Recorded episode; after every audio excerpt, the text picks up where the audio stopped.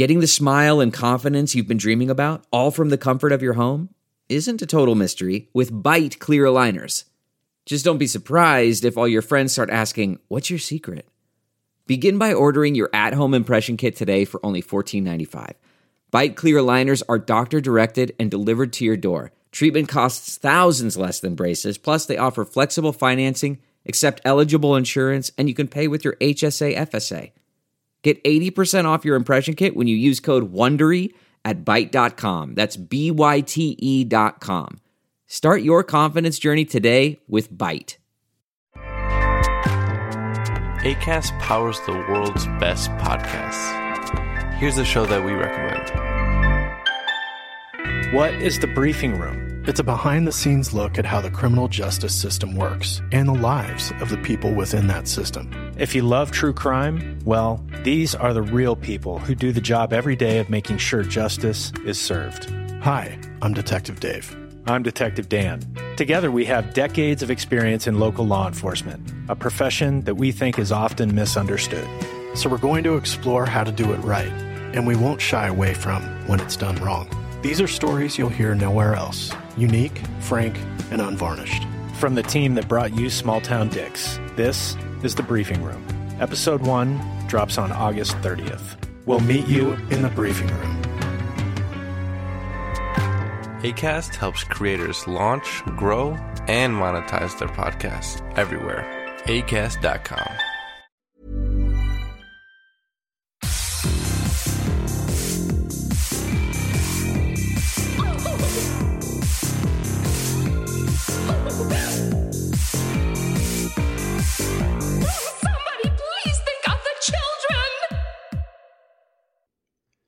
And welcome back to Scarred for Life, the podcast where we open up old wounds by looking back at the films that scared us as kids. I'm Terry. And I'm Mary Beth. June is a special month because it's LGBTQ plus Pride. So each week, our guest will be a member from the LGBTQ horror community and will bring with them a movie that traumatized them as a child. This week, our guest is Sam Wineman. He's a filmmaker whose award winning horror short, The Quiet Room, is currently playing on Shudder.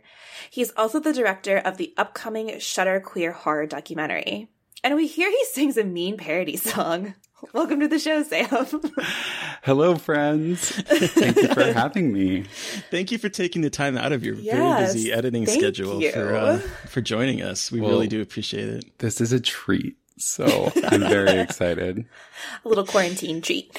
Um, sorry. So, Sam, how did you get into horror? I got into horror.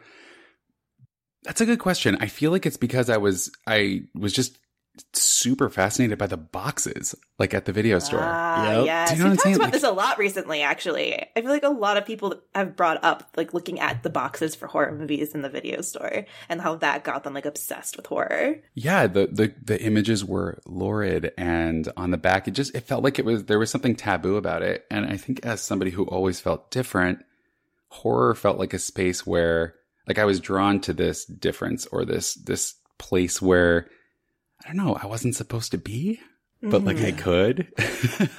I, I I know that feeling um all too well, especially you know when you're growing up and you you sometimes you don't know why, but there's like as a queer person, there's sometimes that kind of difference, and you Yeah. don't quite understand it.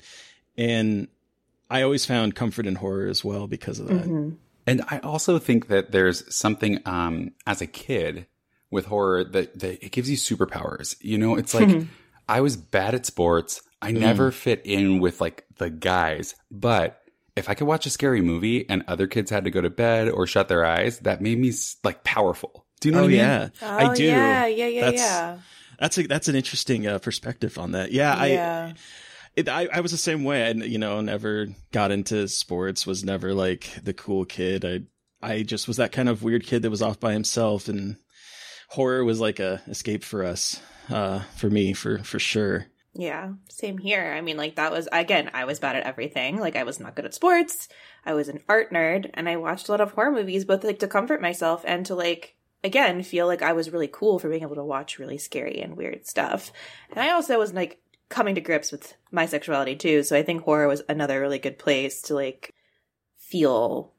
I don't know how to put it, like, but welcome, I guess. Yeah, it's not like I feel like we all have this shared Yeah. bond, having never even met because of our passion for horror and where it comes from. It's that thing that just draws us to it. Like, but it's also the thing that connects us, Yeah, absolutely. especially with queer identity. Yes, for sure. One hundred percent. Do you remember how old you were when you saw your first horror movie or what your first horror movie was? Yeah. Well, my first horror movie officially was Leprechaun. And I think, I was, Oh, I, That's a good. That's, that's my favorite I've ever heard for horror movies. Leprechaun. I wish it was cool. I wish there was no, like some I great think horror movie. Leprechaun's it's like, really cool. I think that's the ma- that's amazing. I was obsessed with it because it was like taped off of TV. So I, or taped off of like HBO or Showtime or something. And I was, I, I don't know how old, I, I think I was in like third grade, third or fourth grade. And, um, and so it was like, I was young, but before that, I used, I was already staying up late on the weekends and sneaking downstairs to watch Tales from the Crypt. oh yes. ah, so yes. I was, I was like really weaseled in with that. Although my very first movie was probably Child's Play, even though I didn't see it. Like I had one of the neighborhood kids who was older just like talk me through it. that that's that's been like a a refrain that I've I've heard a lot on the show too, where people are like, or even on on Twitter when we were asking about this move, different movies that have scared them, and people are like, I you know I I never saw it, but people would talk me through it and it would terrify me, and uh, I I remember that we we we talked with uh, Joshua Tonks. Uh, and he was talking about Scream, and the first time people were talking about it and talking through the the actions of it, and it just kind of you know it's scary. I know that this is your podcast, but what were your first? my my first horror probably was actually Abbott and Costello meet Frankenstein. That's fun. Very mellow, but like uh, my my my dad was a big uh, Universal Studios horror monster nerd, and so that's kind of how I got into it. I think my first like real real horror movie was probably Jaws. I can't rem- really remember. It was like one of those times where it was either I think it was I think it was Jaws. Mine was Jaws. Yeah, Yeah, that one fucked me up. yeah. But that was the first one I think I remember seeing. I also have a really vague, mem- really vivid memory of watching Poltergeist for the first time and just like, nope, that movie ruined my life. And now I have a T-shirt with my favorite woman, Zelda Rubinstein, on the front because Oh yeah. she's a queen. But She is a always. queen. And also, I love her. Pol- Poltergeist holds the fuck up. You guys got it really does hold the fuck up. Like it's fucking scary. it's scary and it's emotional. Yes. You know, and that's what ever I what I always forget before I watch it is just how how much it's going to work its way into like my soul by the end of it. Yes, I had totally forgotten about that when I rewatched it. Uh, was it last year, Terry, for an episode? But Yeah, it was our I very forgot- first episode. That's right, and I, I just totally forgot that it was actually like a very like affecting horror movie. You know, I think that who I am and the kind of horror that I like was ultimately shaped by my access to it. Like Leprechaun, come on. Uh, so obviously now I love trash. Uh, that was Jennifer Aniston's first role, wasn't it? Or Oh, one yeah. of her first? That's amazing. I forgot. I always forget that amazing piece of trivia. That was Jennifer Aniston's first movie. How how did you get into filmmaking? Is it something you always wanted to do, or how uh, how did you decide to pursue that career? You know, it wasn't something I always wanted to do. And I feel like every director that I meet is like, I knew when I was five years old and I held a camera in my hand for the first time.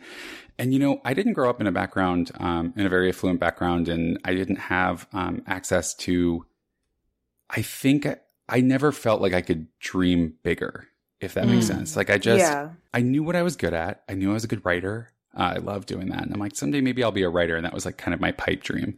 But on the side, I like, I worked at a bookstore. I worked at a video store. I worked at like when I was at Borders, I was in like the media section. So I was always Oh doing god, stuff yes. related to films. And I would do these things every Friday night, these movie nights where we would watch two movies, uh, two horror movies within a, you know, a double feature and I would theme them. And, uh, and horror just became this huge part of my life. I still do those movie nights. I even do them online, you know, now because Yeah. we're in quarantine. Right. But in, in building that community around film, that's like where I found my people really. And so I, I, I didn't, uh, I just, I, I loved horror to the point where I was like dissecting it and, and Mhm. like, I just knew what I wanted to see that I wasn't seeing. Yeah. And that's what actually inspired me to to go to film school really. I mean, I in undergrad I taught a class in the horror film because at the school I went to you could like get a class approved if you wrote out the syllabus. So I oh, taught that's so cool. Right. Oh my god, I wish everybody so did that. Cool. I know. I taught the history of the, the slasher film. I took a I took a horror film class in college, but it wasn't taught by a student. But Nice. that shit was the best. But anyway, sorry, I didn't mean to interrupt. no, no, no. What, what was like the weirdest thing that, or what were you the most surprised to learn in your horror film class? So actually, the horror film class was where I learned about the new French extremity, which I'm like super into. Like revenge is like my entire life. So I was because we watched Inside and um High Oh, wow. Tension, Mm. and it was like my entire brain was just like exploded and started watching horrific French gory horror movies and now I'm obsessed with them. So that was probably the weirdest thing I learned. Oh, I had forgotten how brutal high tension was until I recently saw it was pulling clips for the doc. I was like, Jesus. And I'd seen it before, but it's like, you forget. It's Yeah, fu- it you- you- is. especially at the beginning with like the family. Ugh, like it is fucking brutal. But I kind of parlayed that interest in horror. Like, cause when I was teaching that class, something I discovered is I couldn't help but teach it through like a queer lens. I just kept looking for all of like the coded that I was always con- like contextualizing it within whatever was happening at the history at the time. Yeah. So, you know, if we were talking about Michael Myers and urban sprawl, or we were talking about um, the way AIDS impacted horror films, uh, those were all topics that week after week I had structured the class around. So by the end of it, I was like, it was, I was graduating that year or, or shortly after. And, uh, it was something I knew I was interested in. And I had, I, had- I was just like, this is, I have no experience. I, I had written like a music, a zombie musical. So that was like the only horror thing that, that we put on at the school. And I was like, uh, I amazing. guess I'll like uh go try film school. And I applied as a director and I just like really talked myself up and I made this like film school or I made this project on um Kickstarter where because I went through a breakup and so like out of revenge I went um on a road trip where I went on to 12 cities in 12 days and tried to find a date in each one of them oh my oh wow, and I made it into like a docu series. Holy And I was like, shit. It's like shit. If I and I put it online, and I was like, wow, if I can do this, I could direct. So I used that to apply to film school, and that was my beginning. So that's how I got into directing. Horror is something I've always loved, but of course, naturally, when I got to film school, and it was like I was like, I'm going to use every second of this experience to learn how to make horror. Hell yeah. That's, That's amazing. awesome. Um, I I know when we talked with uh um a couple directors in the past, they said that when they when they were in film school that they got pushback from their directors because they were interested in horror. Is that was that Yeah. an issue with you or? You know, I always wonder if I got pushback because it was horror, or I got pushback because of my personality. Because I definitely. I was uh, I was not very well liked by the administration. Oh, and uh, damn the man. I well, you know, I'm if I see something that isn't working, I like to try and provide a solution. You know, and sometimes, and, and in our year, you know, I we didn't have uh we didn't have women on our thesis committee. We didn't have. It just was a. I kind of I kind of helped gather people and really fight for you know the against the system that was uh that was not intersectional. Mm. so by the time my film came out, which was a thesis, so the Quiet Room was actually my thesis film. Oh shit, really? Oh wow. Yeah. Oh, well that's a damn good thesis film. Oh, God. thank you. That's actually a good a good uh, transition to that because I the the the quiet room is is so it was so good. Um, I re I rewatched it this week because it's on Shudder and it's I. I, I I absolutely love it. I love I, I it was one of those things where like I was writing notes down about it and every single time I was watching it I was like, "Oh, Lisa Wilcox is in this. Oh, Alaska Thunderfuck is in this." you know, it's like how did you get this in, this incredible cast uh for it, it I guess even because it's a thesis film, how did you get this incredible cast? yeah, because nobody wants to be like, "Hey, will you be in my student film?" the answer is never yes. Um, it uh, what happened was I I worked really hard on this story. I knew pretty early on in film school that I was going to write this story, but I knew that I wanted to do it well. So I used every exercise leading up to practice a different scare or a different theme. So I didn't make the quiet room again and again, but I really I knew that one, once I wanted to approach that material, I was going to do it right and with a plan. And so I made sure that as a filmmaker, I was ready. so it gave me some time to really work through the script and be realistic about what we could do. But also, I aimed high, you know, and I sent the mm-hmm. script and I took chances. I I just I don't know, I didn't have any sort of like I didn't have anybody there to guide me, so I just I just made a wish list. You know, like I wrote Hattie for Alaska, but I didn't in my wildest dreams think that it would actually happen. You know. I'm so glad it did though Uh, because yes. I you know her her voice is iconic. Michael do you know where you are? yes. I, I just and and we, Mary Beth and I were like chatting um a little bit off offline about how like you, uh, you incorporated because like I remember her, her giant nails and the, Ugh, that was kind of incorporated yes. in the monster and it was it's uh, it's so well done. I also didn't recognize her at first as Alaska. I did not realize that was Alaska. I was like, oh, hold on. That is someone I know. Well, you know, something I love about John Waters films is we always got divine, a drag queen playing whatever character that was. yeah. And so there mm-hmm. are, when you have a drag queen playing a character, you have multiple layers to what that character is because Yeah. that's not just Hattie, that's Alaska playing Hattie.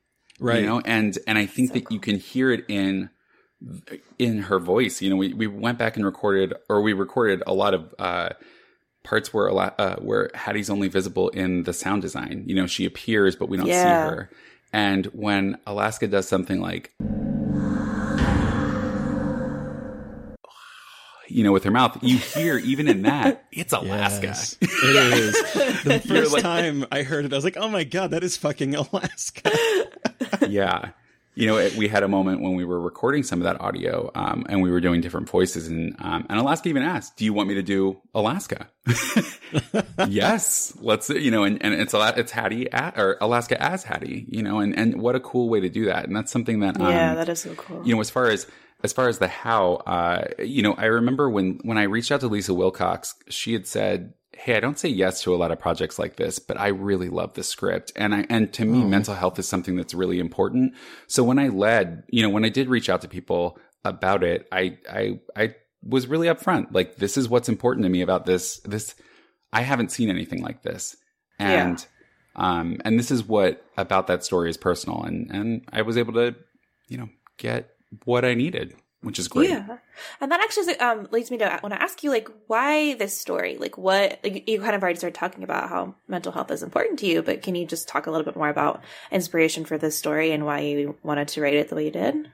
Yeah, like like many queer people, I had I struggled with depression growing Yeah. up, and um, when I was eighteen, I tried to kill myself, and I knew coming out the other side that I had to, I had to make some very big life changes, and I had to do them on my own. And one of those changes was, uh, you know, seeking the the mental health care that I needed. I mean, really really working on myself and uh, and getting to a place where I could be a a stronger person, you know. And I had a lot of experiences within that that system and getting to where I am now. That you know we we have a long way to go to make sure that you know both by breaking stigma, but also by having a system that supports people.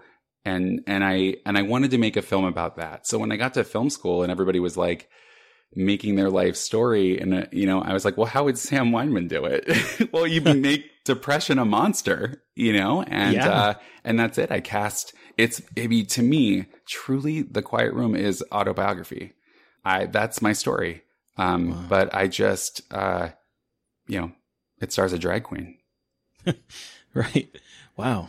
So when I got to when that's why I had so much trouble actually. I, I had um you know when I got to I got accepted into a program that a lot of people you know it- it's a competitive program. And I remember uh, about after the first year, uh, somebody there asked me, brought me into his office, and he's like, "What are you? What's your idea for thesis?" And I told him I described the quiet room, and he said, "Wow, I am really disappointed in you." And What? and my heart just sunk. And he was like, "When I brought you to the school, I thought you were going to tell real stories." What? And Oh, I, uh, no. and I looked at him and I said, "This is a real story. It's Holy mine." shit. you know and what i and from that moment on it might have been the best thing he could have done for me because i doubled down on the way that i tell stories nobody could tell my story the way that i did And so that's why it worked. Sometimes we, I, I would never advocate for, you know, the people that oppress us because I think that sometimes they use that like it's necessary to to make good art thing. I don't think that's true, but I will tell you, a little rebellion never hurt any art. Hell yeah, that's that's very true. Um, I you know the the thing that that it stuck out to me this time, especially with Lisa Wilcox in it, and I, I know she wasn't in this one, but it gave me vibes of like Nightmare on Elm Street three. Um, you know, with like the the kids stuck in in a in a mental health place where like there there's obviously uh, someone supernatural stalking them and people not believing it. Um, and then I Lisa Wilcox is my favorite final girl. I'm just gonna throw that out there. Terry. Her- yes, she's wonderful. she is so good in the Dream Master, and that is my favorite of the sequels. I just, I, I so just identify with with her character that entire movie, and so when she was on screen, on screen, I was just like, I was so enamored. I was so happy that she's back in this short film. I was so happy. I love her in Elm Street. That mo- the fact that the, something that I always hear about, uh, or I, and I don't know who said this to me first, but it's that we always talk about Nightmare on Elm Street two as being the queer one, but actually it's four because of her superpower, which is Yes. essentially she gains all of the powers of everybody else. She can change who she is. She can change. She takes on every every gender to become a little bit of everybody. And I think that's such an interesting perspective. The transformation we watch her go through and the authenticity she ultimately reaches. I I fucking love it. I'm such a Lisa Wilcox fan. Yeah, I am too. And and let me tell you, as as a little questioning gay boy watching that movie, I was that was like you know I was so quiet and I was so reserved. Seeing her come out of her shell, owning her sexuality, owning her power, owning like her personality. It, it's such a it's such a queer story. Ah, yeah, I just love her. And also she's so incredibly talented. yeah, I, I will I will be a Lisa Wilcox fan until the day I die. Hell yeah, same. The other person I'm going to be a fan of though is I was surprised that to see uh, Katya, aka Brian McCook, add a drag in that because let me tell you, she is my favorite drag queen, and she's, She's someone mine that I would too. love. She's mine too. I'd love to chat with. I just I love Katya so much. I love Katya. We were beyond I mean, I was obviously thrilled that that worked out. Yeah. Yeah. So having, um, you know, at the time when we filmed The Quiet Room, I mean, we were what, barely a year out of All Stars 2. So, Right. you know, Oh yeah. what's funny about being on set is, you know, you never get starstruck because you're working with everybody and you just have too much to get done. But I did have a moment when I was sitting in like backstage and it was like, oh, I'm here with Alaska and Katya right after All Stars 2 and I'm a huge fan and I just like didn't let myself indulge, but there is another part of me as just like a queer dude who's a huge drag race fan that's like, fuck, Yes. will it ever get better than this? you know, have I peaked in 2017? Like, is this it for me? You know, and, uh, and it was, and that's what we're here to talk about. Sam Wineman's downfall. Um, uh, but but going from the the quiet room, so you are working currently editing, I believe, the Shudder queer horror documentary. Yes, sir. We are in edits. How's that going? It's going great. Um, it's Good. been a really interesting process because everything else that I've ever worked on up until this point has just been, um, it's been exactly, the, I don't have anybody to weigh in on, but now I'm working with, you know, a production company who work, who, and, and Shudder and we're, it's, there's a big team involved, you know? And Yeah. so, um, and my, my crew is all queer. I mean, everybody I Hell work, yeah. almost everybody I work with, like when when you go to set with me, it's an all it's it's an all queer and all female crew, or not all female, but it's that's kind of your ticket. It's one or the Yeah. other or both. Yeah. and it's just because those are the they, those are the kind of sets I want to be on, and so why not make the set I want? So having to, to go from only working with queer people to then turning around and being like, hey, how do I make something that is for a mainstream, you know, it's going through the the process that everybody else does that, that straight art goes through, you know, and it's been a really I've learned a lot and I think so have um so has everybody else along the way. It's been like a really cool uh cool learning experience, I guess. Cool. How d- how did it all come together? Um, how did you get involved? Um, because I it from from an outsider perspective, it seems like it kind of started coming together after the horror noir was such a big hit. Is that is that true, or has this been percolating for a while? You know, it came together a little bit before horror noir was out. Um, I I met Phil, uh, one of our producers, on the set of Satanic Panic when I was there um, assisting Chelsea, and um, and I got to I got the pleasure of shooting second unit for her, and uh, and I got to know Phil and the and through the Fango team. So you know, our relationship began then, and we were we had talked a little bit about queer horror, and one day he um he you know introduced me to the other producer, and we we got lunch and they were like how much do you know about queer horror? And i was like how much time do you have? You know and i gave him a breakdown you know and that's kind of where it that's kind of where it started where it was like i think that they were there were there was already interest in that as a film and i think then you know we met and we went from there. That's that's wow. I, you know, it's it's funny because you you I, I know that I knew that you were um, involved with uh, Satanic Panic, and we talked with with uh, Chelsea, and she's such a wonderful human. the She best really Yeah. is. She's the sweetest. And it seems like um, that seems to be a common refrain whenever we, I mean, we talked to Andy, and when he found out that Sean did the music for our podcast, he's like, "Oh, Sean!" So it's like they just seem like the most wonderful people. I feel very fortunate to have Chelsea in my life, not just as a friend, but as a mentor. I, I think that, you know, a lot of times this industry is so competitive that it, it's like there are so many things that you can't learn in film school.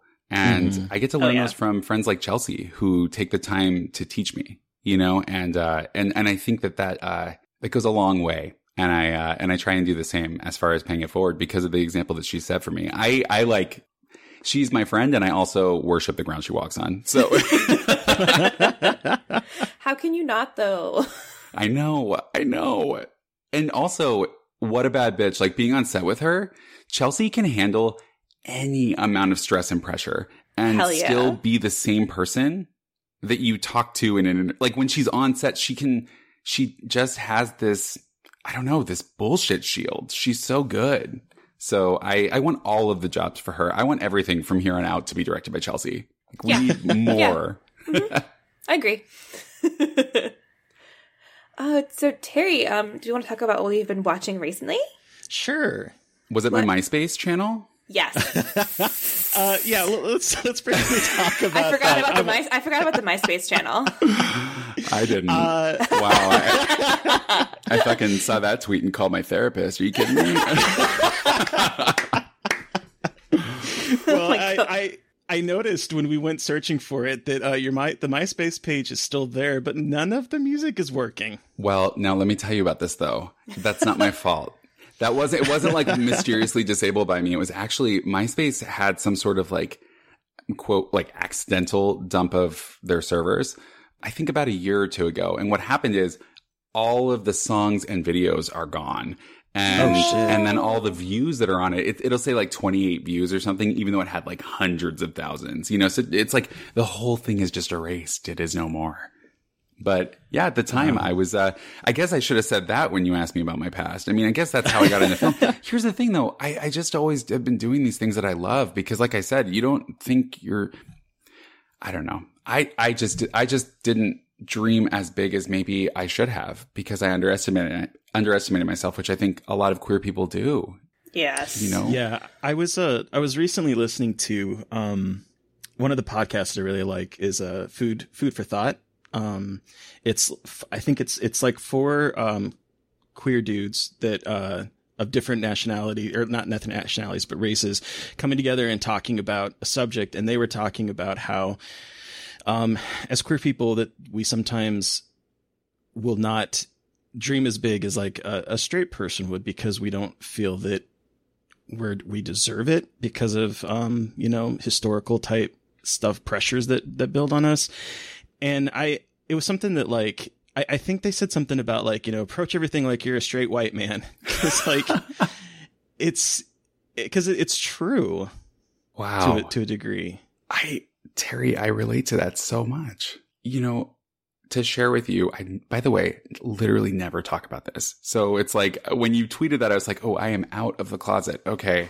But I that's I guess that's the part, you know, it's easier to talk about film school and a journey into film than saying like act- when I think about it, really it started with making these MySpace videos and it was because I was tired of the climate of the the the mid 2000s that was so fucking homophobic that queer mm-hmm. people just couldn't exist in media.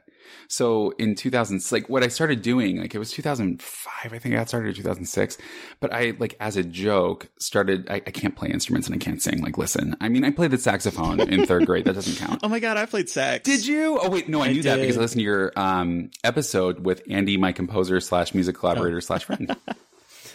uh, and you said saxophone, and I like wanted to scream. Actually, I may have. Um, and uh, the only reason I played saxophone was because I, I wasn't allowed to play flute because my dad said that would make me gay, and we all know how that turned out. but yeah, I, I so I had like a very limited musical background, so I would make these improv songs where I would sing about like people at work, guys that broke my heart, uh, fucking celebrities who know, and, and it weirdly took off on quote MySpace radio, whatever that was at the time, which was like a precursor to everything. There wasn't like, there wasn't really YouTube when that was happening. And so then they upgraded it to MySpace TV and it was a new thing. And so I had written a song for my best friend about leaving voicemails on each other, like back and forth. So the whole song is different voicemails I left her. And they selected it as their like featured thing. And, and back in the day, children, you would have to like log in every day to your account. And at your login screen, you would see one or two videos that were featured. Yes, and so before there was the viral video, you had that video. And Yep. so that way, uh, every time it was featured, it would just get like, it would be this insane kind of like influx of people. And so two things happened. One of them is magical and one of them is less so. there was so much homophobia because I was out and people weren't used to seeing queer creators Mm. that they actually had to. I was like, I think I was the first person they ever had to disable the comments on manually Holy because shit. the comments wow. were like, die faggot, all this stuff, you know, whatever. But a second very magical thing happened, which was um, I started getting all these emails from like other queer youth from like all over the country and even older people. Everybody, I mean, just people I, I'd never talked to. I didn't really even have queer friends then. I didn't know how to find people. And all this, and, and I hadn't even thought like, oh, I'm, I'm making this like, you know, I just thought I was singing some joke songs. I wasn't trying to like start a revolution or anything, although I wouldn't be opposed. Um, but it was, you know, it was like just to see ourselves in a public, unapologetic way, to see somebody singing about a song called Are You Gay? Trying to figure out if somebody's gay, you know, like to sing Right. about, I, I had a song called Dino Dick, you know, which was just all Jurassic Park metaphors. And it was about, you know, obviously Jurassic Park. So it's like, big dicks. Uh, it, it just was like, um, it was just an experience of being out in a way that was so public I could never undo it. And it forced me to be myself in a bigger, more real way than I think I ever would have otherwise. So I'm so grateful for it. But knowing, uh, taking what I learned in that and applying it to what I'm doing now is honestly, truly, probably what I'm doing with this documentary. Cause it's like, hey, here's the visibility and I'm going to be myself because I can't really, I can't speak for anybody but me and my perspective, but I can definitely like open the door and try and bring as many other people as I can. And that's what it feels like every day when I look at these edits. So fingers crossed it works out, you know? Hell yeah, that's so exciting. I am really excited for it to come out eventually. I really can't wait. Thanks for that tangent. wow. Uh, of course. Sorry about that. I just, uh. I think I got You know- soapboxy for a sec. it's just, I, you know, I was thinking about yeah, how you said that uh, you know you weren't allowed to play the flute. Um, it, when I was a little kid and I was watching horror movies, my parents had the uh, the rule that I had to close my eyes whenever there were uh, boobs on screen. I'm like, well, all right, wow. yes. yeah. So I, I got away with watching a lot of R-rated movies as long as I covered my eyes, and I had no problem doing that. Yeah. Don't have to ask me twice. Right. oh, geez. Wow. wow. But yeah, so movies we've been watching recently, though. So one of the things that um I've been watching, and it's not out yet, but I've been watching Love Victor, What is which is that? um it is a Hulu show that's coming out um June nineteenth. And it's it's kind of sort of a sequel inspired by Love Simon and uh, the novel Simon versus the Homo sapiens agenda. I, is it good? I'm so excited about it. Um, I've I've only watched uh, the first three episodes so far. Gosh, Terry. It's a lot different than than the movie, and in fact, one of the things that I really loved about it, because uh, the the main character, his name is Victor Salazar, and he is played by Michael Cimino, who was in uh, Annabelle Comes Home. He was the cute boy that our lead had a crush on. Yes, so did I. That's so great. Me too. He's he's adorable. So he he's in it. He's Victor, and the very first thing that he's doing is he is uh, private messaging um, Simon, who is now living in in New York, and he's he says, "Screw you for having the perfect family, the perfect friends, the perfect kiss, and the perfect situation. It's not that easy for the rest of us." So T. it is it is sort of like It immediately addresses that backlash. Yes, exactly. It addresses the backlash of the fact that it that the cast was that the family was so it was very white. I mean, other than you know the the one character is very white. It's it was very perfect, and this is um, a character that comes from he just moved from Texas with his family. His his dad is very like the kind of macho um, man that's like he's he's a maintenance guy. Like it's it's a very different kind of perspective. And he just has moved to this to the same school and he is trying to figure out his feelings cuz he really likes this guy that he sees but then he also likes this girl. And so he's trying to figure out his sexuality at the same time as dealing with some of the stuff that happened in in in the movie. And one of the my favorite things is that Miss Albright the drama teacher she's in it and she's a vice principal now. Um and but and the guy uh, Nick Robinson that that played Simon, he does the voiceover um, as as Victor is communicating back and forth with him. Okay, so there is connection. Yes, it is definitely connected. Same actors um, that were in that are kind of crossing over to this. I have a feeling that we might see Nick Robinson at some point, but it is definitely from a different perspective, and I I think it's going to be really good. I've only seen the first three episodes, um, but it's all dropping on the nineteenth of June, so Wow. I really recommend it. cannot wait for that. Yeah, me too. And then um, I'm also trying to get through my backlog of movies that um, I'm a collector and I buy. So I watched Pale Blood. Oh yes, how was it? Uh, kind of Good, boring. awesome. Good. That's a really inspiring confidence. That uh, So that that movie, it's about a vampire. Like here's the synopsis: A vampire arrives in Los Angeles to investigate a recent series of murders which bear the hallmarks of vampire attacks. He wants to track down the murderer because he is a vampire that doesn't believe in killing people. Um, he just believes in taking as much blood as he as he needs to survive and letting them live and someone is killing people as a vampire would and there meanwhile there's this erotic film director slash photographer that's capturing the the crime scenes and they sort of like cross paths wings hauser plays the uh erotic film director which is weird because it's the second movie in two weeks that um i've seen wing hauser in yeah, is And- weird.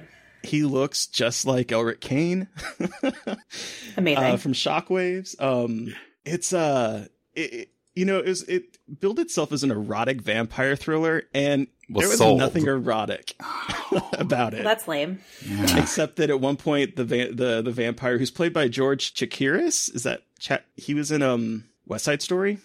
I, I don't know. Chakiris, uh, I, I don't I don't know how to pronounce his last name. He bites them on their breast. Um, that's about as Oh. as erotic as it as it gets. But Hmm. um, it was a movie I definitely watched. Um, There's something so queer about the vampire who hates being a vampire or hates like, oth- like Ugh, other it's vampires. my favorite Yes. fucking movie of all time, and that's why I'm bisexual. Um, yeah, but yeah, I love vampires, and I love moody vampires who are really sad. That's why I really like Daybreakers. Are you a Dracula's Daughter fan? I actually haven't seen Dracula's Daughter. Girl, you were gonna love it. Yes, I have heard very good things about it, so I really, yeah. I just need like a 30 minute edit of it though, so we can skip all the police stuff. I don't need Yeah. the dudes. Just give me Dracula's daughter serving looks. That's all. hell yeah.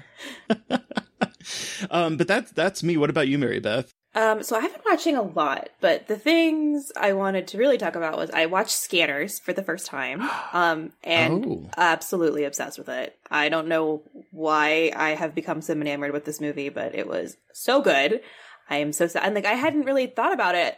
Like, I love Cronenberg, but I guess I didn't really like connect Scanners and Cronenberg at first. 'cause it is very different than his usual stuff, but Michael Ironside is amazing in it. And the, the set design is absolutely gorgeous. It's just like sci-fi, but not really sci-fi. I don't know. It's just like absolutely beautiful. I'm obsessed with it now. And then I actually am playing Outlast on my Nintendo Switch. Are love there as many head explosions in that as scanners? Or is um, I like a- guess no, I don't think there's head explosions. There's a lot of guts though. Okay. Um, so I'm playing that for the first time, and I Oh, you've never played it before? N- I said I've watched a lot of playthroughs online, Okay. but I've never played it before. But like for this personal project we're doing about found footage that involves video games, I was like, I should play the game actually to like understand it. And it's scary as shit.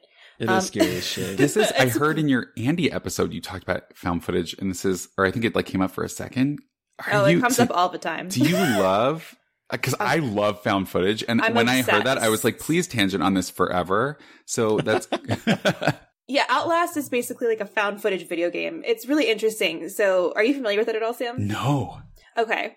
So you're playing as a journalist who is going to investigate allegations of really bad shit happening at a mental institution. And it's like really, it's awful. And you go in and you're armed with, the, you can't, you, you don't have any weapons. So you're armed with just like your video camera, your night, the, the night vision camera, batteries, and you have to just run from everything. So you're basically like you literally have a mechanic where you lift up the camera to film, and if you film something, it adds to your logs. Like you have to make the movie. So like you're finding Oh, wow. footage as you're playing, and like you, you view a lot of the world through the screen of the camera, not just through like the actual screen of the um, TV or for the the switch. You actually like putting have the actual act of putting up the camera and seeing everything through the lens of the camera, especially in night vision. So it's really fucking cool. So you have no resources, and you have to make a movie. That sounds just like all of my experiences in LA. Yeah.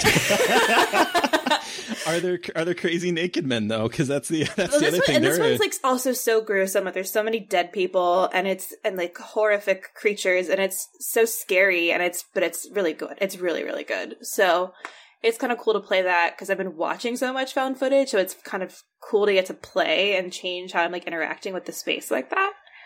Um, and then okay, I'll talk about found footage now because I did watch a good one, another good one. it's called Butterfly Kisses. I, I saw you tweeting about this one. Yes. So it takes place in Maryland where I live, so it's really weird. And it's like where my friends live, like in a town that I'm familiar with. So that was really that like made it even weirder because I was like, that is 20 minutes from my apartment and like I go there all the time. So that was weird. But it's basically like a movie within a movie. So a guy finds footage, ha ha ha, and he's a filmmaker, and he's trying to make a movie about this movie where a um, film student is making a documentary about the Peeping Tom or Mr. Blink, which is a Maryland urban legend where you if you stare down this tunnel for an hour without blinking, he appears to you, and every time you blink, he gets closer and closer. And this is So the fucked up part. This is a fucked up part. When he gets close, when he gets close enough to you, and you try not to blink. His eyelashes are so long that it tickles your face and tries to make you blink. and that's why it's Oh called butterfly God. kisses. Isn't that fucked up? That's so great. I was I was watching it and I was like, I can't. This is awful. That is the creepiest thing I've ever heard in my entire life. But it's actually really creepy and really effective. Um and it's like one of those meta found footage movies that is like kind of funny and like it seems a little bit like cliche, but it's actually done really, really well. And some of the effects in it are amazing. So it's on Amazon Prime. Watch that. That sounds fucking awesome. It was fucking awesome. It was really good. Um and it's like kind of like I like cryptids and urban legends too, so it was like very much like all up in my wheelhouse of things I like to watch. Same. What's your favorite like cryptid? Mothman. Mothman or the Fresno Nightcrawler. Ooh. I was always like old school, like Loch Ness monster. I mean, love Loch Ness obviously, I would read anything about anything, and I believe it all. That's the answer. End Yes. of story. End of but story. exactly. Thank I, you. I did visit Loch Ness once because apparently you can go really cheap if you go like the last day before they close down for for the winter. And um, Oh, wow. and it, and every day like because it because it gets dark at like 1 p.m. or something. I mean that's an Oh. exaggeration, but it felt like it. I was in college, and so um and and every day I would like ride this bus like the length of Loch the Loch just to get to like town. And so finally I just like asked the bus driver, "Hey, like is the Loch Ness like have you ever seen it? Because he's been working there like 37 years." He said, and he looked at me and he goes, "Yeah, man, that that's not real." He's like, I would have seen it by now. I tried that, and it's like, oh wow, I'm a tourist, aren't you? sp- Okay, Squash those supposed to dreams me? real my, quick. my heart broke. Have you ever seen a Fresno Nightcrawler though? Uh, Seen one? No, like heard of what? Oh, sorry. uh, no, no. I was. I was like, wow. I mean, if we're gonna go there, no, I actually, this is that's something that's not on my radar. What is uh, Fresno it's so it's so dumb, but they're amazing. It looks like a sentient pair of white pants, like walking. I just almost spit my water. I know it is the funniest thing. I, hold on, let me send you. Wait, is it actually in Fresno?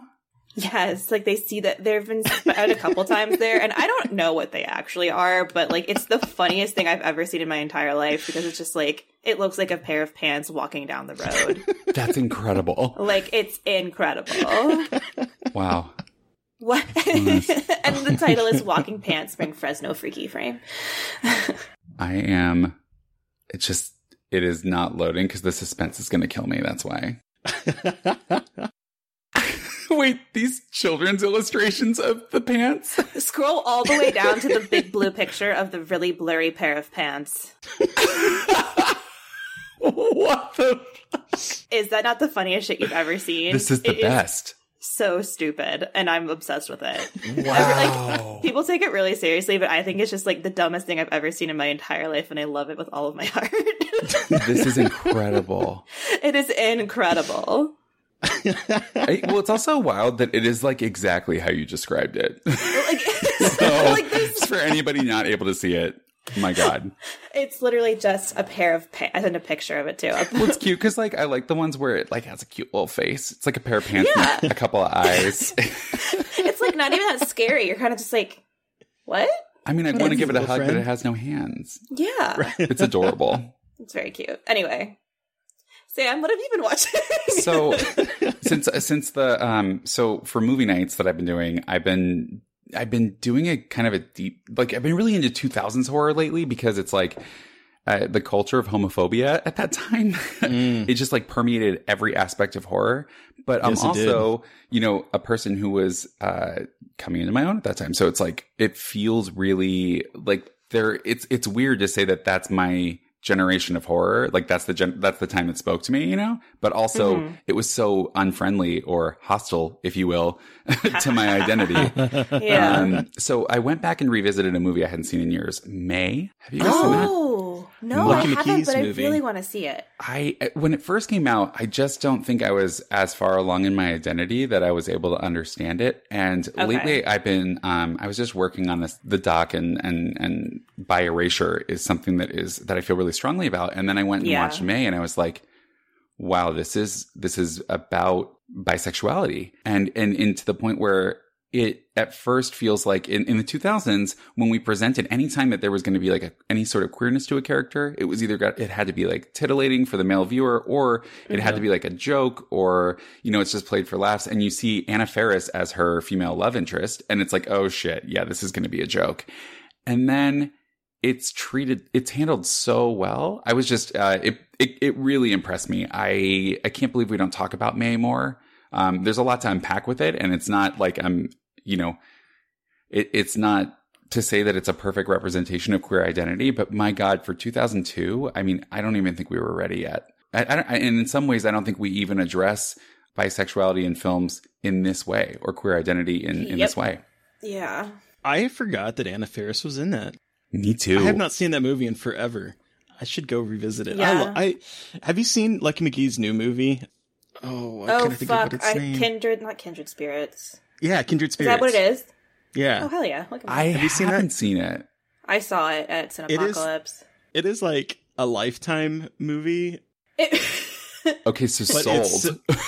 it's yeah, it's so good. It's like a, li- a cheesy Lifetime movie, but like amazing. oh my god. Yeah. Yes. Well, I mean, you It's- had me at Lifetime. I mean, I just Thora Birch is in it, what? Thora Birch is in it, and I was very happy about that. and I don't know if you've ever seen uh Please Like Me, the uh Australian comedy show. I haven't. It's so good. You got to see. it. It's very queer, but one of the actresses that was in that, she's in it too. And it's like it's sort of like single white female, but like My God, you are giving me all my buzzwords right now, Terry. I just, yeah. you, You should watch it. It's pretty good. wow. Um, I'm so fucking in. That's great.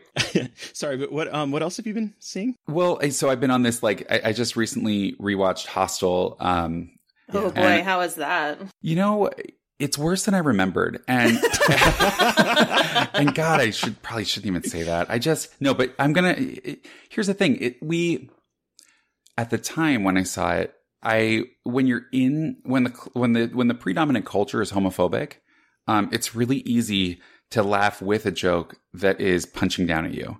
Yeah, and yeah, we are currently having conversations in the horror community as to what those limits are because now that we are all connected with with media you know social media we are able to speak up and join together and say hey this isn't okay.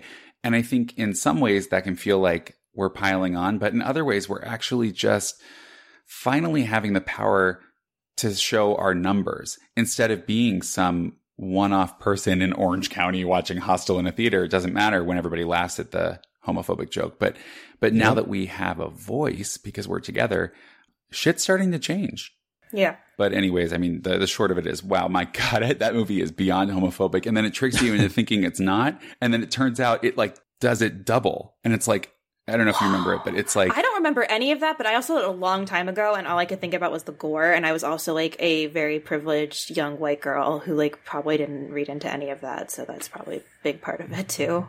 The thing about Hostel is all of it is it, it like as you're going through it, there the characters are kind of just like throwing out fag this and fag that, and it's kind of like a general boy. fun homophobia. But there's one like, and by fun I mean by a 2005 perspective. But there's one character who he um he's like he is they keep giving him a hard time. He has a fanny pack so obviously he's the queer one.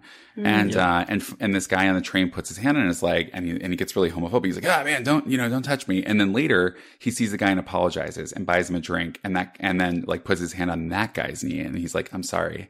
And the man looks at his hand on his knee and they have a moment because it's like this acknowledgement like we are the same. And then the man says, Oh. you know, when I was your age, I would have done the same thing, but I made a choice to be with a, a woman and have a family, and that was the right choice for me, but you need to make the right choice for you. And this other woman comes along and takes him back out on the dance floor. So that's in this movie that is like insanely What? homophobic. And then they have this moment where it's like, I see you and you see me. Well, later, that guy is his fucking murderer. That's Yep. right. Okay, I And Yep, yep, yep. it's just like, oh wow, you tricked me into thinking this was going to be like a safe identity moment, and it's like, nope, all queer people are fucking monsters. And Yep. this is the future you have to look forward to. And to the point where, and here's the cherry on it, he literally holds the guy's face up, the, the, the boy, he holds his face up and slits his throat in front of a mirror because they're like to, to make him watch the per, like the monster that he's avoiding, like almost like, he, and it's just like, don't like that at all. yeah. So, anyway, sorry to really tangent on it, but it's just, um, yeah, it's, uh, so I recently watched May and Hostel. uh, different sides of the coin. Yeah, yeah, uh, yeah. I, w- I would definitely say so. I I haven't seen Hostel since um probably the theater, so I just remember I I but you describing it just kind of brought back vivid memories, like me being a closeted uh gay guy watching that movie, and it was it was an experience. Um, yeah. Yeah. Yeah. So we've been talking about what we've been watching recently, but Sam, what are we talking about today? What movie have you brought with you? I have brought Child's Play.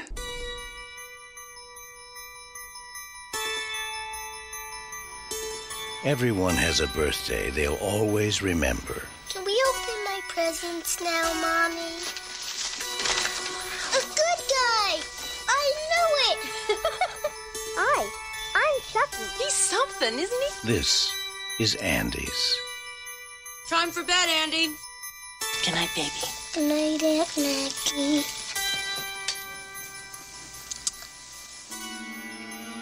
Good night, Chucky.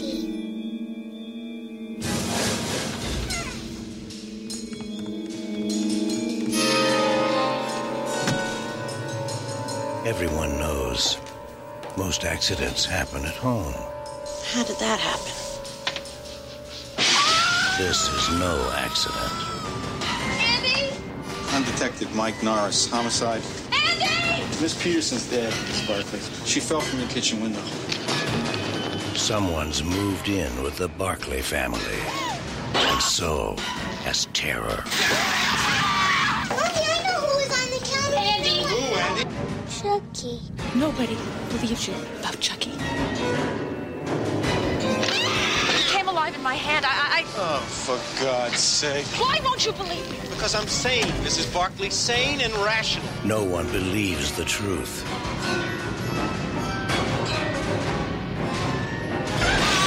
Or lives to tell it. There's nothing nice about murder. There's nothing innocent about child's play.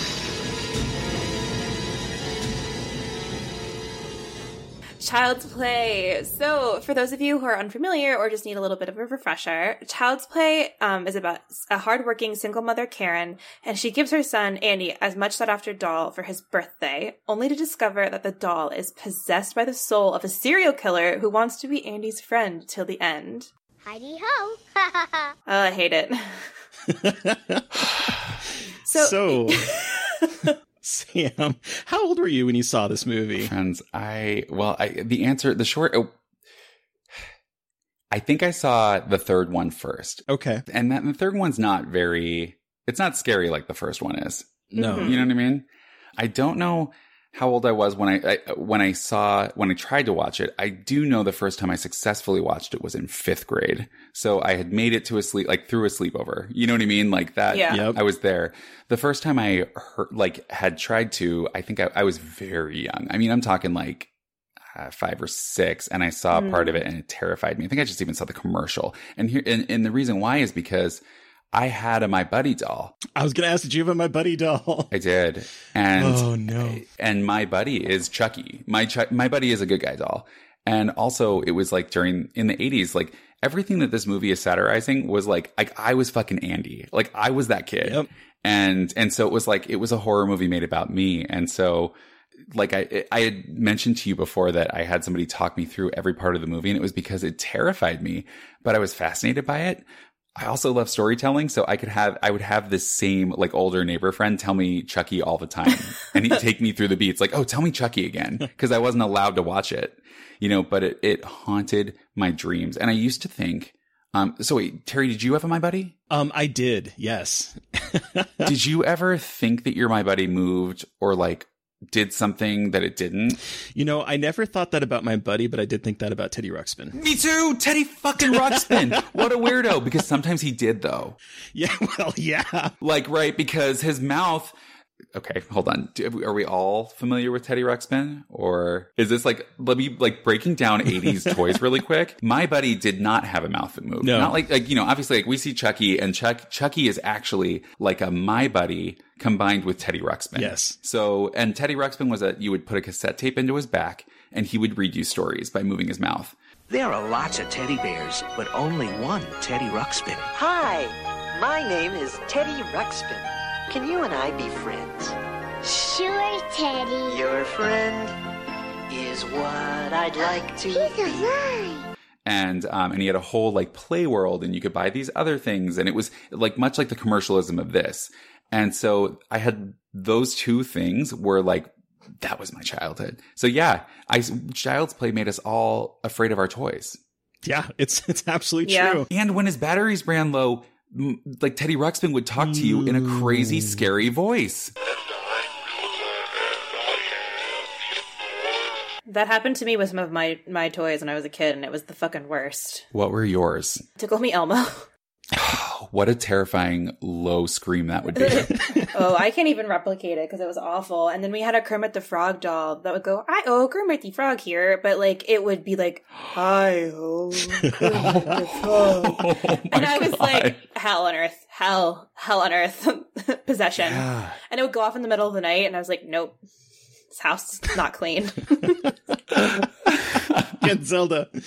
Um, Get Zelda, this house is not clean. so you saw this? Uh, you you saw it in the fifth grade. Finally, is that? And was it at Yeah. a at a slumber party type thing? Yeah, because that was like when I was allowed to rent whatever the fuck Oh, I wanted. okay. Because it was Hell like, yeah. okay, all rules are off. It's a slumber party. I can get rated R movies, and um, and I did at that point. I was able to like uh to to conquer my fear. Mm. But but even but but you, what you have to understand about Chucky scarring me. While most people saw the movie and then couldn't sleep, I could not see it.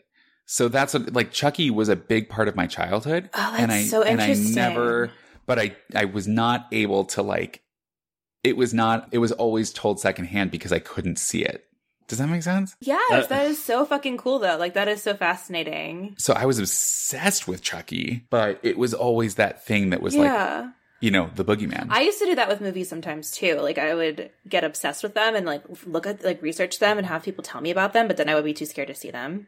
And now I'm the Yes. person that goes sees the scary shit now. But if I was to pinpoint the moment that really like fucked me up, it was I was in a video store and I turned over the back of what I believe was Child's Play. Yeah, it was Child's Play one, and and he has a really fucked up face that he's making when he's attacking Mm. Andy, and that face on the back of that VHS box haunted my fucking dreams. I'm telling you, it was like I couldn't even look at the box. But then sometimes I would like make myself go back to the video store and like look at the box. Like I was drawn to it, but like terrified by it. okay, I have a small tangent really quick. Please. We don't appreciate video box art as much as we used to, and I'm very sad about it because uh, like we have so many people have said how much video box art like intrigued them and scared them. Like obviously people care about it. Yes. I just wish we got better like I don't know. I just miss going to the video store and seeing all the cool covers and like looking at all of the art on the covers. Like I miss that physical thing, which is I guess why I still buy so much physical media because I just Same. like being able to have it. But damn, I just really do miss being able to walk around and like see the front facing crazy horror movie covers. Yes. they're so beautiful. And like they did such a good job. Even if the movie wasn't good, they made it look good. Well, the fact that I said what I just explained with his face looking all fucked up and you said yes and the way like you immediately knew what I'm talking about, it's Yeah. because that is how we chose, like, right? Like, it's like we chose our media based on what was in that box. And once Yep. you took it home, you were committed, girl. Like, Yes. you watch Yes. it. Because, You and it's not like our Netflix age where we can give up on something 20 minutes in or text our friend while it's happening. It's like you brought it home and it was an event. It was. It was. It was always an event. And I think that we've lost a little bit of that, that chance that we give to films Yeah. and and the enjoyment of something i think it's really challenging in 2020 to enjoy something that isn't perfect because we have Mm-hmm. so many other options but i love trash for exactly that reason you know because it's like i can enjoy something that's not perfect sorry terry you were going to say Uh, no, I'm just, I was going to agree with you because I, uh, we've talked about this before on the show, but that's one of the things that, one of the only few things, I don't usually have nostalgia for things, but I do have nostalgia for, for that, for, for what you're talking about. Cause I remember in high school loading up with movies and it's, it's why I saw like Jack Frost, this really terrible, you know, 90s horror movie. It's Mhm. like you rent it, you get, you bring it home, you are watching that sucker. You don't have, 50 million other things that you can just go, I'm going to watch this 10 minutes. Oh, it doesn't grab me. I'm going to go watch something else. You sat there, you watched it. It became your weekend event. yes because what how else would you choose a movie where a snowman rapes somebody Oh, I know. With a carrot nose i mean that wouldn't happen to be honest, but anyways uh, jack frost man I know. And you know, watching That's its own episode. It's it's oh, it's so weird that you bring that up because I just remember I I have this vivid memory of saying where is his nose when he's in the shower and then realizing what was happening and like Oh, oh my good God, lord. what am I watching? what am I watching? Yeah. What? Yeah. And, you know, and the thing is, I, I would sometimes even get the, the VHS boxes confused. Like, here's the thing that we don't have anymore. When it's better on the box than it is in the movie. Yeah. Yes. So a lot of times it's like the box was so delicious and perfectly laid out and the poster art like got you in. And then you take it home and you put it in, you're like, what the fuck am I watching? That's not this Deep movie. Star Six. You know? And, uh, what's that? Star Six. I haven't seen that. It, the I it was a movie that haunted me as a kid, like the the cover art because it was this man. It was like a man in like one of those old timey diving suits, and he was torn in half, and he's just like floating there. wow. And the movie's terrible, but that box art, like I was like, what is this movie? And I was never allowed to watch it, but it was it was one of those things where it's you see that and you build up such a like an expectation of what that movie is going to be I be. did that to Dreamcatcher. Oh my God. Dreamcatcher the poop movie? so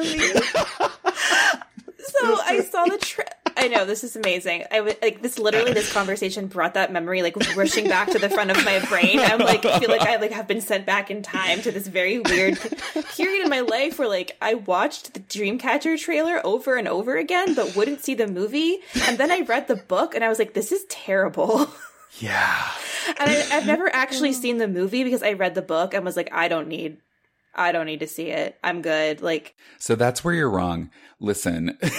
oh, should I see it though? is the so- cast is stacked. It's weirdly It's, stacked. I'm not going to say it's a good movie because then I'd be lying to you. But what I will tell you is that it is insane. It is insane. So it's Okay. like it's as All if right. they so because it's like I read the book too, and uh whoa, so it's like Yeah. it's like they had the Yeah. task of like taking all these different pieces that don't belong in a film and including enough of them to make it still work as a movie, and watching them do that delicate dance on screen is so fun, especially when they take very seriously.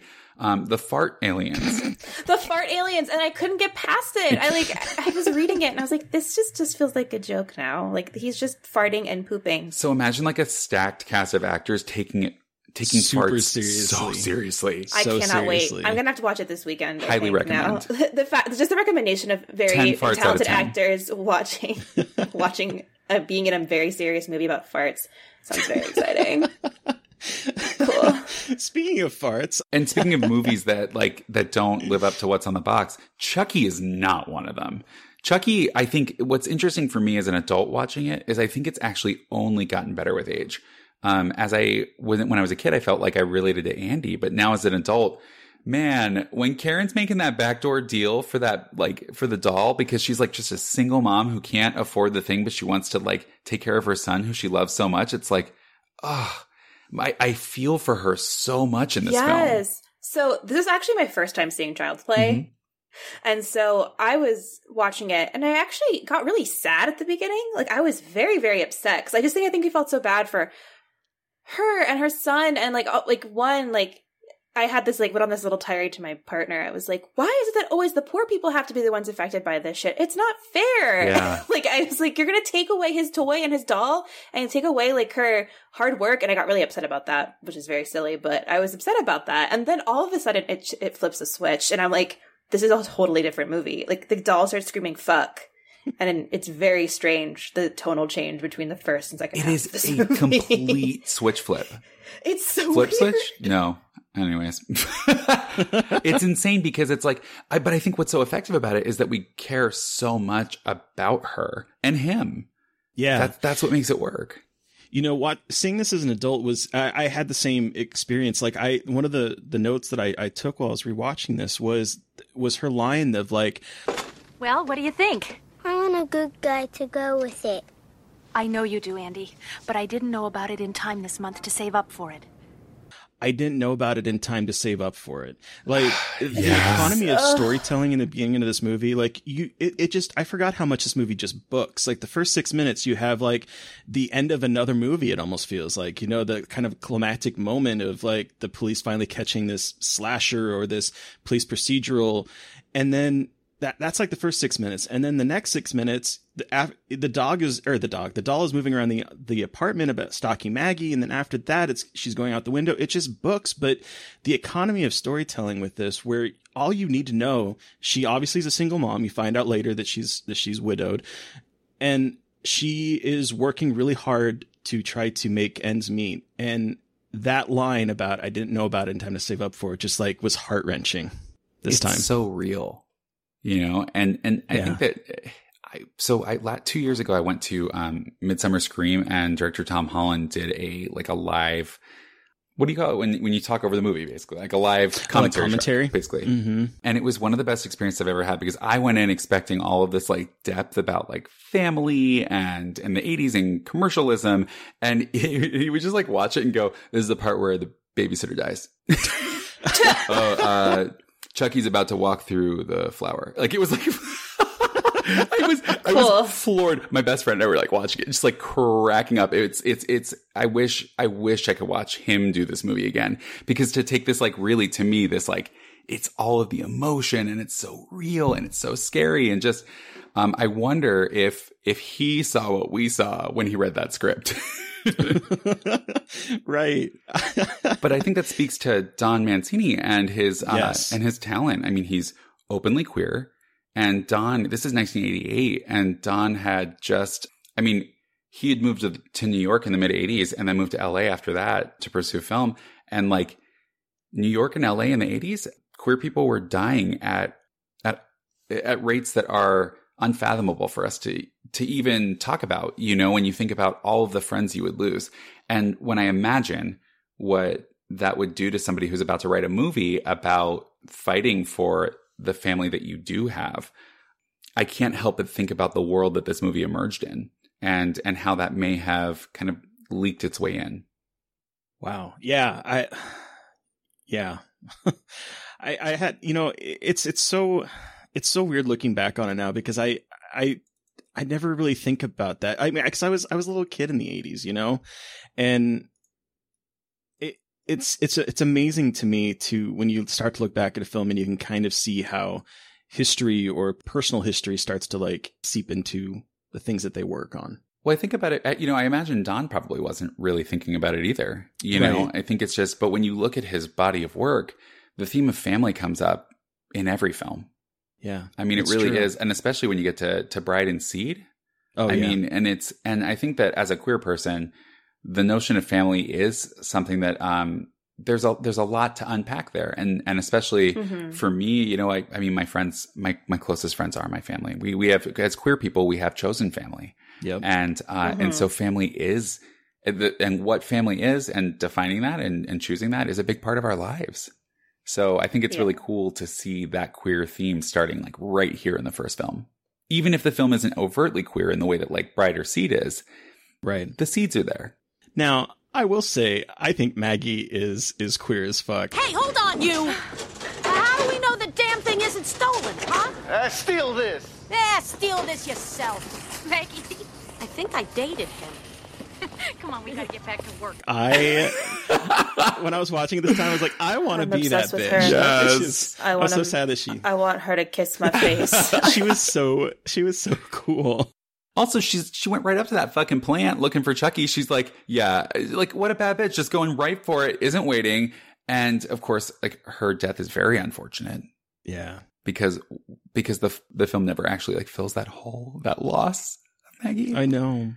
But like I she know. she died being the person that she is. She did. she wasn't going to sit there and take it. She was like, I'm going right for it. I'm going to find it. What the fuck is going on here? Also, I have to say that the, I did not realize that the guy who plays Chucky, Brad Dourif, is in fucking Lord of the Rings and Dune. Yeah. I did not know that. Like, I did. I was like, so I don't know why. Child's Play was like always just a movie I heard about as a kid and like steered clear from because I had no fucking desire. Like, it was one of those movies you heard about and knew about but never wanted to see, sort of like you, Yeah. Sam. And so I knew nothing about this. And then I just discovered that the guy who plays Wormtongue in Lord of the Rings and then, um, one of the Harkonnens, like human computers in Dune, is the voice of Chucky. What the fuck? So I actually thought that uh, I got Brad Dourif and uh, Stephen Dorff confused. And so uh, there was like a, a period of my life that is like embarrassingly long that I thought that um, that the voice of Chucky starred in Britney Spears' Every Time video. Oh uh, my god! And, uh, and look, I want to live in Oh that my world. God. yeah. Uh, yeah. Honestly, Stephen Dorff as Chucky. Yeah, all right. I, Y'all I'd watch remember it. when um, in Ch- in Bride of Chucky or no Seed of Chucky when he like kills Britney Spears?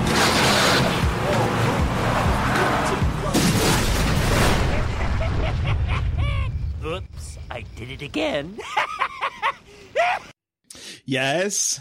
I have not seen any of the other Chucky. Oh, like okay. the You haven't seen any of them? Well, it's No, I don't see. Okay, this is the this is the fucked up thing about this podcast. I am like I'm young. I'm pretty. I'm younger than Terry. I'm okay, pretty brag young. about it, but Um, right? no, No, I'm kidding. I'm God damn kidding. it. we're all young here.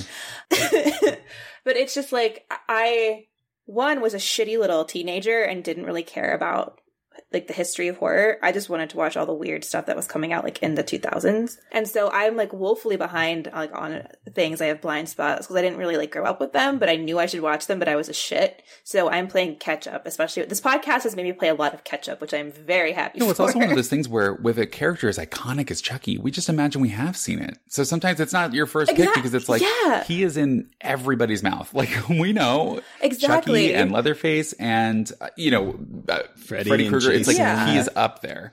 So it's Yeah. just like I can Yeah, see exactly. also how it would be easy to miss it. Cause like exactly, because you feel like you already know about it because everyone Right. talks about it, and it's like such a, a ubiquitous image. It's like, oh yeah, I don't need to see it because I already know what happens. But I'm so glad I did watch it because I did not realize it was going to be so upsetting to Well, me. something At that's least. special about this franchise in general is that it is the queerest franchise that there is. I mean, it is. It gets progressively more queer um, Oh, throughout yeah. the series until it until it becomes explicit, and and it and that is one of the most delightful parts about it is that Don was able to express that, and also that straight audiences Yeah. continued to consume it. I mean, until they Yeah. didn't, and so it's Right, like right. uh, it's it's one of those things where I felt where as an adult it's gotten even better for me because now I see all that shit, and when I was a kid I didn't see it as much. Yeah.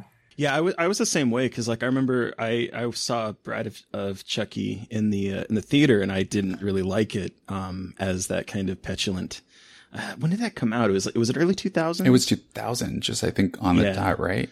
Yeah, so I was like nineteen. Oh no, it was 1998. Um, Oh, it was 1998? Yeah, sorry. Jesus, so I was confused. 17 at the time when it came out, and I was a petulant kid, and I was like, "What is this shit?" Because it's not, it wasn't scary, right? It was, it, it started to move more into like the kind of campy comedy aspect of it. And looking back on it now, I, I, I, I love those those movies that he just goes for with Bride and and Seed. But at the time, uh, yeah, I was I was a different kid. You know, he infuses a queer sensibility into everything he does, and I think that's what is makes Bride so queer. But um, Mhm. I know this is not a Bride of Chucky podcast today, so I will rein it back in.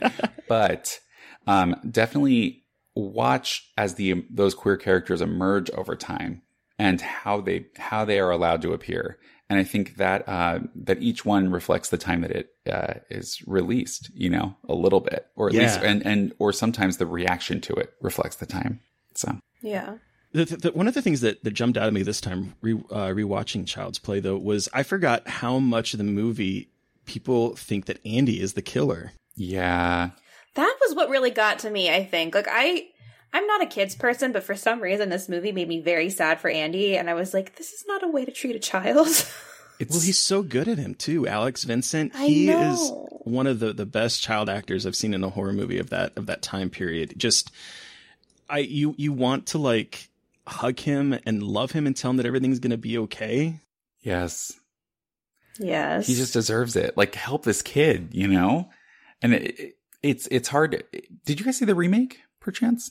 Yes, No, I didn't. Um, I did. I. What were your thoughts? It was fine. Um, That's a good way to put it. um, you, you know, I liked there were things I liked about it. Um, I, I, uh, I just have such an affinity to Don's work that it kind of I went into it with a chip on my shoulder. I but I I loved I loved Au- Aubrey Plaza in it. I thought she was great. Oh, she's awesome. And I love Teddy Ruxpin making an appearance. But I think it's a really good example of why we should give queer people queer material. Yes. So, and and the reason being is that there are these themes in Don's films, right? Like even when he doesn't direct it, even when he's just the writer and we're watching Child's Play, there are these themes that are so deeply woven in and such a part of the characters that we see, like Maggie or the relationship between Andy and other people, what it's like to carry a secret, and all Yes. these things that are so relatable that when you turn around and and and uh, something like child's play leaves queer hands now i'm not saying straight people are not capable of understanding those things but what i'm saying is there is a uh, something that's lost in the language there is a uh, it ends up feeling a little bit like a xerox because the points were kind of missed what Mhm. made it so special is that it, it was able to tap into those universal themes that are unfortunately very common for queer people. Um, and once it made that translation, I just didn't, I didn't think it had the heart that this movie did. Yes, and I, I especially believe that rewatching this this time because the this the what really grabbed me um, as an adult watching this was was the heart, and I in particular the one scene where after Chucky has killed Eddie Caputo and Andy's in the police station with his mom. Nobody believes you about Chucky. Unless you start telling the truth. Right now. They're going to take you away from me. So she's basically telling him that he needs to lie about himself and lie about the hmm. truth so that he is not taken away by the police. And Yeah. that was just so it really broke my heart watching it this time because he's like and he the way he turns on Chucky and he's like You hear that, Chucky? They're taking me away unless you say something. Please say something. Come on, Chucky, say something. Tell me why you lied to me about everything. Tell me.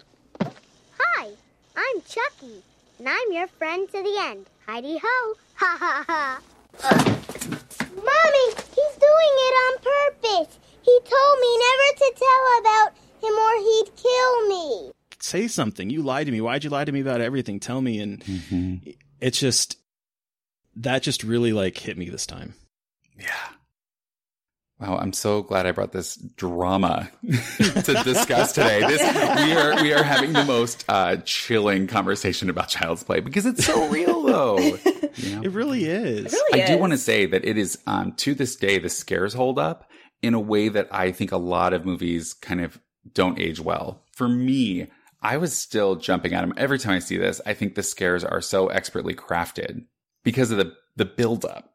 Yes, and I love the re- the final reveal. Oh that whole sequence of God. when she finally realizes the battery, you know, the batteries fall batteries. out, and she's holding him, and his head s- turns around. Hi, I'm Chucky. Wanna play? That moment, like I still, I jumped at that this time. Yeah, it's still I know it's coming and it still gets me. and then the and then the moment that Mary Beth was talking about, where like he starts like cussing, and he just goes for it. I said talk to me, damn it, or else I'm gonna throw you in the fire! You stupid bitch, you filthy slut! Did you fuck with me? Calls her, you know, a dirty slut and a bitch, and like he's throwing f bombs. Like he just, it's it's like it is like a a switch is turned. Yeah, And I felt bad for laughing because, like, the whole time I was like, this is like weighing so heavy on my heart with this single mom and her kid. And then all of a sudden, Chucky goes, Ugly doll. Fuck you. fuck you. And I was like, what is going on? it completely took me out of that. and what's interesting because you see like Chucky embody patriarchy, you know, or like, and it's like he is just all of the worst things about toxic masculinity, and that gets worse over the series. But in child, even in Child's Play, it's like very evident that that's he represent. He is just this menacing force on on Karen and her son, and uh and being a child of the '80s, Reagan era living. I mean, mm-hmm. it's. It, I think it definitely made an impression then, and I think it's it's still the points that it's making are they hold up. But can I tell you my favorite thing? Which I know Yes. this is like not this isn't like scary or serious. This is like I fucking love Black Friday. So as like a trash person, obviously there's like nothing better than waiting in line for four hours for something. And so watching the uh, like the, something at a good deal, it's like okay, I'm gonna get this thing for five dollars. And so like uh, Karen and I, we see each other. Like I watch this movie and I'm like, Karen, I get you. Like I understand your life. You're gonna make this work, and also you got a good deal. With something like Chucky, what people don't, I think a lot of people don't know, or especially younger people, is that Cabbage Patch Kids and uh, My Buddy Dolls, they were toys that people fought each other in aisles for. Cabbage Patch Dolls. The latest awful example of pre Christmas selling hype to hit America. And it verges on the hysterical, especially when supplies run out. What do we tell our little girl Christmas morning? What are we supposed to say? You've been good, but Santa ran short? Those who can't get their own have been known to snatch from others. Where is he? Do you see her? Is that what Christmas is about? That's our. A full-grown woman taking a doll out of a child's hand? got my doll. I got my doll. So it was the kind of like, there was the kind of like buzz. You couldn't get it online. You had to like camp out and harass stores and like be there when shipments showed up and people were fucking insane for this stuff. And so this movie is so magical because it captures an era that like something that doesn't really exist anymore. And I truly actually think we just witnessed our last real Black Friday because it was already dying, but now we won't be able to do things in person as much. And so, Right. at least for a little bit, that I think things are going to transition completely. But this movie, what a relic. Yeah, and I I started writing down uh, even in the opening scene where you know it takes place at like a, a toy store, and I was writing down all of the the games that I remember from that era, like Fireball Island, like all of these like. 80s toys and 80s memorabilia like it was just commercialization all over the place and then the, the stacks and stacks and stacks of these uh the the chucky dolls it it definitely brought me back to even when even when he's making lunch for, or breakfast for his mom and it's like that sugary cereal. I remember so many different kinds of like uh commercialized cereal in the 80s with like star wars and mario and like all of that where they would have their own and it was all the same cereal. They just would put on a different box and it totally was. But the toy And it's just changed like- so that's important. Right, right, exactly. It, it brought all that back, but you know, one of the things that that I that kind of bothered me this time a lot more is that I never really considered is Andy is sleeping with this old man. Like in the bed, he's hugging on him. It's kind of it lends this very kind of creepy like he is it's a doll, but it's not. That's true, but also like I feel like I would be more creeped out by it if that guy was like because you know Chucky doesn't want to cuddle. Right. He's Right. so pissed. you know what I mean? Like the worst thing he Andy could do is like try and love him. Chucky doesn't I want know. anything to do with that shit. so this is actually Andy torturing him. You almost want to hear what's like going on in his mind during that time. yeah, you know he, he hates this.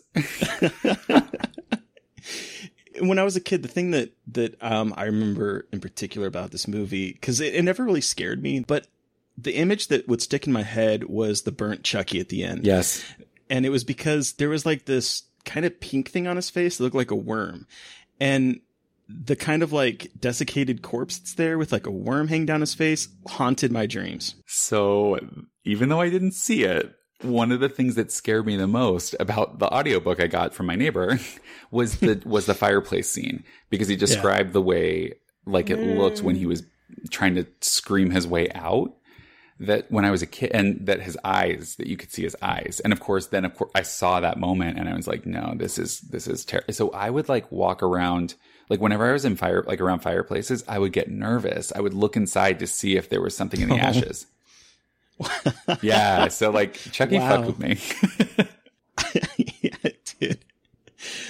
Wow. Do you, do you remember the Simpsons episode with the creepy clown? No. The creepy clown toy. toy. There's like a, I think it was like one of the the Halloween episodes, and Homer brings home a uh, a Krusty doll, uh, the clown, and Oh, it yes, tries to like I do tries to remember kill him, and the the solution at the end is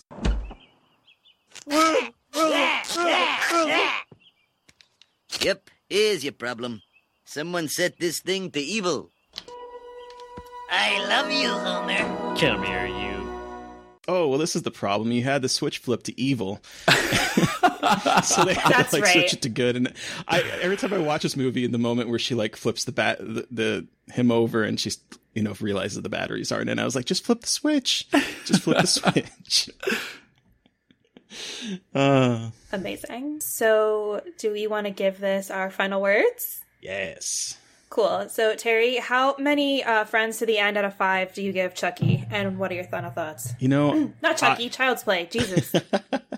Um, I think I think I'd give it probably four and a half friends to the end. Um, I think this movie has aged incredibly well.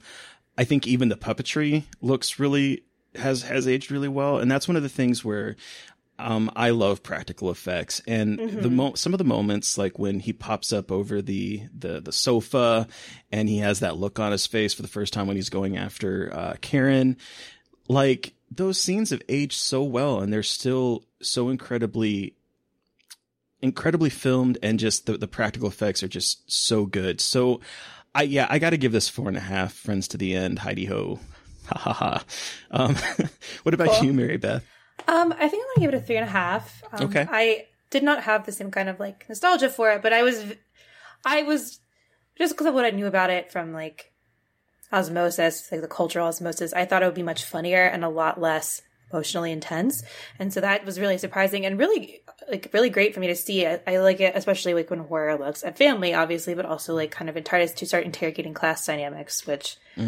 I think is really fascinating, and especially because they live like there's a lot about Chicago in this movie too, like the South Side of Chicago, etc. But I can go on a whole tangent about that. But anyway, I really enjoyed it, and I was pleasantly surprised at how much I liked it. So it's three and a half out of five for me. And Sam, what about you? What is your final friends out of to the end out of five for Chucky, and what are your final thoughts? Child's For Play. me, it's four friends at the end because I I wish that the voodoo instructor John. Oh, it's just like anytime I see that trope, you know, of uh, it just feels like his whole the whole mystical accessory to this. Yes. I'm like, eh, Yeah. I The plot point. it. I just wish I could get past it. That part doesn't age as well as the rest of the film. But that said, the practical effects, the emotional core of the film, all of those things, and the, and the performances, I mean, all of that really holds up. And I truly think we wouldn't have so much of horror if it weren't for um, the Child's Play series. And it all started with this one. And, uh, and I'm really excited for you to see the see the queerer ones. I think you're gonna love it. Cool. Awesome. when it happens. So which Yeah. which uh, Child's Play movie is your favorite though, Sam? My favorite Seed of Chucky. Okay. I think I saw it. I can't remember, but I think I saw it th- three or four times in theaters. Oh wow. And it was like the first movie I kept seeing again and again. I got to like literally tell Don that because I interviewed him for the doc, and his face like. It was just like I, I don't know if he believed me It's like, because like, you know people didn't see that when it came out Right. um but my friends and I did Oh, I was there. I was there in theater. I loved it.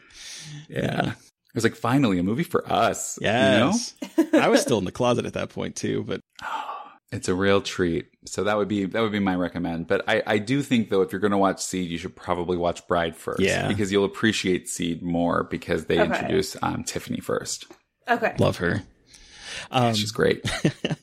well, thank you so much, Sam, for joining us to talk about Child's Play. oh my gosh, thank you for having me. It was it Yeah, was so thank good. you. This has been so lovely. Thank Oh. you, friends. Thank you. Where um can our listeners find you, and what do you have Don't coming find up? me. Oh. They can find my MySpace. they can. um, no, they can. Uh, they can find me at Sam Wineman on like everything. And I, since Andy was a previous guest, Andy and I make music together, and we just made a song called "Quarantine My Heart," and you can hear that on Bandcamp. And I think by the time this comes out, it'll be on streaming platforms because in June. So Perfect. Awesome. Um, so you've heard from us, but listeners, we want to hear from you. What has been your experience with Child's Play? You can send us an email at scarredforlifepodcast at gmail.com, or you can reach out to us directly on Twitter. I'm at MB McAndrews. And I'm at Gayly Dreadful. And of course, make sure to follow the podcast on Twitter at Scarred Podcast. And please, please don't forget to review, rate, and subscribe. Um, it really helps us out. Yes, it does. Um, thank you to Steve Ronald for our artwork. Thank you to Sean Keller for our music. Thank you to everyone for listening. Stay safe out there, but most importantly, stay creepy. And until next time.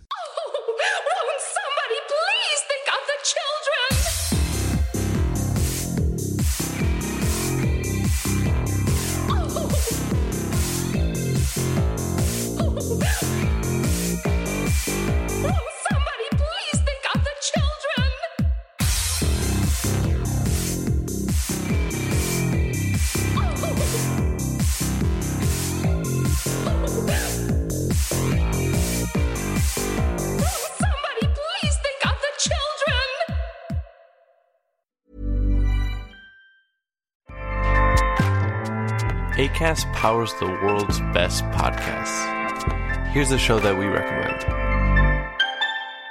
What is the briefing room? It's a behind the scenes look at how the criminal justice system works and the lives of the people within that system. If you love true crime, well, these are the real people who do the job every day of making sure justice is served. Hi, I'm Detective Dave. I'm Detective Dan. Together, we have decades of experience in local law enforcement, a profession that we think is often misunderstood.